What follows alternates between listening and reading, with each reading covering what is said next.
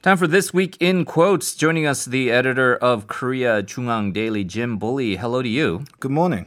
Good morning. Well, we always try to find pertinent quotes uh, for this week. I believe this week uh, we have found uh, some pretty uh, relevant quotes as well, uh, Jim. Uh, let's start with the uh, Gyeonggi Governor Lee Jae-myung. Yeah, so I mean, this is the obvious story. There's hundreds of quotes we could have chosen. We've gone with Gyeonggi Governor Lee Jae-myung saying the country's about to see a new phase of massive shock, like a tsunami that we've never experienced before.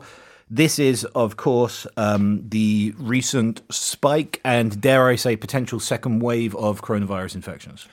So, on the one hand, um, when, when he had this quote, and of course it, it made front page headlines, it indicated two things. One, these um, administrative officials, they know things that we don't know uh, as part of the general public. And for him to say this, uh, uh, kind of frame it like a, a tsunami and this uh, kind of uh, unprecedented experience that we're going to go through, um, one, he might know something in terms of the numbers and the uh, underlying spread of community infections. And second, it may it may be a scare tactic, but it is something to perhaps jolt the public into just basically not being complacent during this entire period.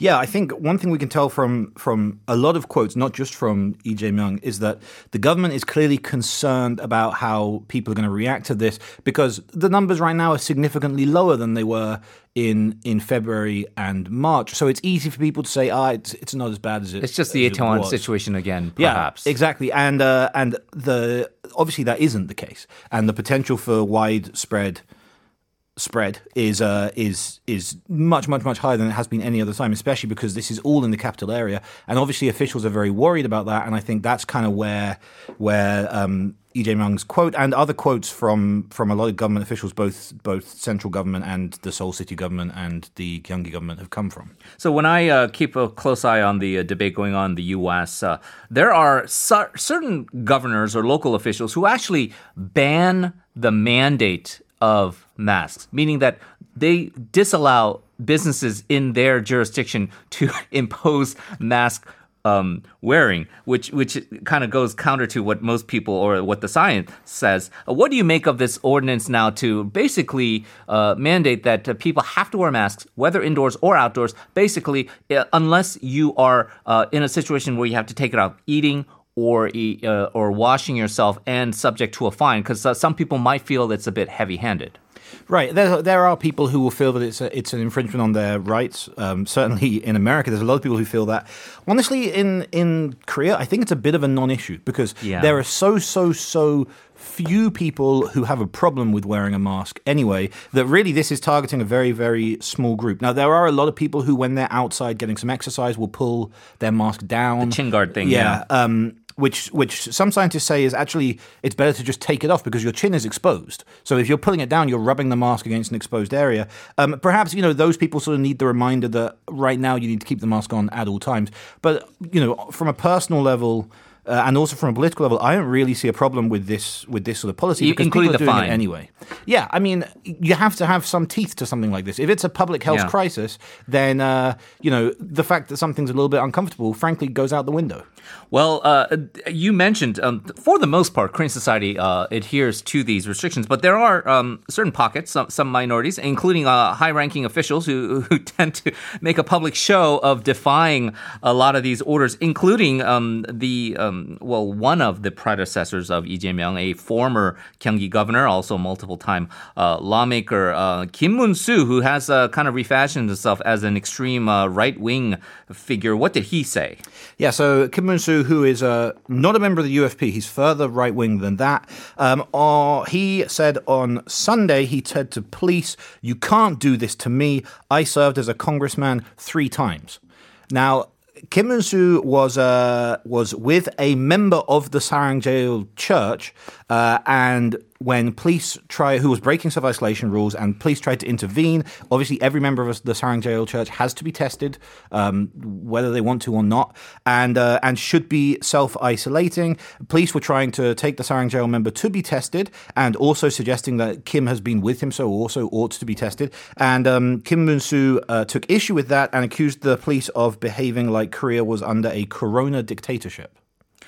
Yeah, there will be uh, this sort of counter narrative that will be going on here, uh, where uh, they are going to be portraying themselves as uh, persecuted members of the uh, minority, and uh, this being some conspiracy that the government is trying to crack down on extreme right groups or uh, religious groups uh, and use this coronavirus as a tool to exploit uh, to that means. It, it is notable that the main opposition is trying to, uh, albeit I think the question as to how successful they have, to try to detach themselves from those more extremist right elements, which you mentioned as uh, Kim Moon-soo being part of. Yeah, and uh, and UFP lawmakers have called for people to get tested, and you know, um, Kim actually recently attacked uh, UFP lawmaker Bae Hyun-jin, who questioned why. I mean, why is it so hard for people to get tested? Which is a valid question. I think I've been tested. It was a very easy process. It's a little uncomfortable for about two seconds. Um, so Kim attacked her, saying that those those remarks came out of nowhere. Um, yeah, it's just a, a, sort of an extra layer of controversy that obviously has played um, quite significantly online, especially because Kim accused the police of autocratic behavior whilst also saying, I've been a congressman three yeah. times, you can't do this to me. Um, Korean netizens love a bit of irony, and so that, that story definitely went viral. I, I most of our Korean listeners know this, but uh, Kim Moon-soo's transformation uh, has been so dramatic. Uh, as we know, there there were a group of democracy activists, uh, part of that so-called 386 generation, uh, and uh, uh, aligned with people like uh, we mentioned Shim Sang-jung, the current chair, uh, the the former leader of the Justice Party, where. Um, Kim Moon-soo was one of the legendary democracy activists uh, in his college days. He was revered by a lot of people who are now kind of allied with the ruling party forces or the more progressive forces. Um, he took certainly a bit more of a conservative turn being a member of what the UFP was in, in its previous incarnations, and has now fashioned himself even more to the right of them, um, yeah. uh, with aligning himself with these extreme right groups. And some people wonder: is this a dramatic transformation of um, a, a sincere one, or is it something else that's that's going on here? But it really has uh, raised a lot of eyebrows as to him uh, kind of being in cahoots with uh, Chung Kwang-hoon. Yeah, I mean, you can have you know conservative or liberal pro-democracy activists, absolutely, but but Kim Kim's swing to the right has been so extreme that it's very, very, very difficult sure. to relate that to his own former positions. Well, swing to the right uh, can also be described to uh, Donald Trump, who was uh, nominally a Democrat for most yeah. of his life before becoming um, president of the U.S. He is now facing what I think most pundits believe to be a a uh, very tough reelection fight. Uh, uh, in November. The Dem- Democrats uh, have their own convention right now as they speak, and there have been some notable speakers. We're going to highlight one of them, perhaps the most popular uh, Democratic figure, and that would be the former First Lady Michelle Obama. Yes, we've got kind of a grab bag of quotes from from different people, but Michelle Obama's speech certainly seems to have been the best received um, uh, online, it's hard to tell because this is an entirely online conference. Um, but some of Michelle Obama's best quotes: Donald Trump is the wrong president for our country. He has had enough. He has had more than enough time to prove that he can do the job, but he is clearly in over his head. He cannot meet this moment.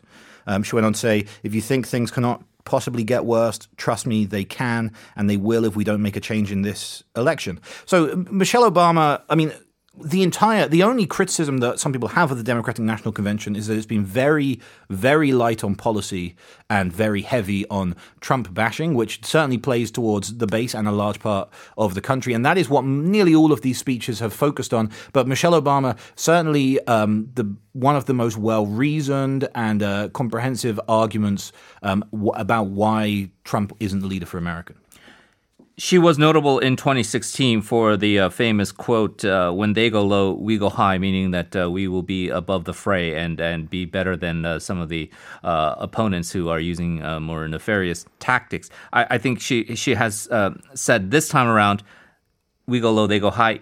But this is an ex- existential threat to our country, and I think even more starkly, it was expressed by um, her husband, former President Barack Obama, who gave a, a speech that some people even f- kind of liken to be historic in what it was saying about his. Um, his successor and the dangers that he is even saying is um, inherent to American democracy. Yeah, and, and it's also notable because even during elections, it is there's an unspoken rule in U.S. politics. Admittedly, a rule that the Donald Trump administration has never attempted to follow, but there's an unspoken rule that former presidents tend not to criticize current presidents or not too strongly. So the fact that Obama was there and a pretty fiery speech said a lot as well.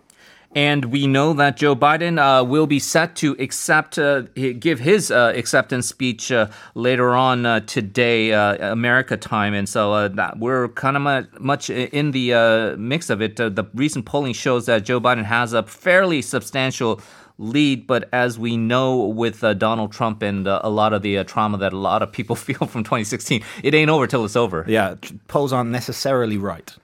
Yeah. And uh, a lot can change uh, uh, from now and uh, November.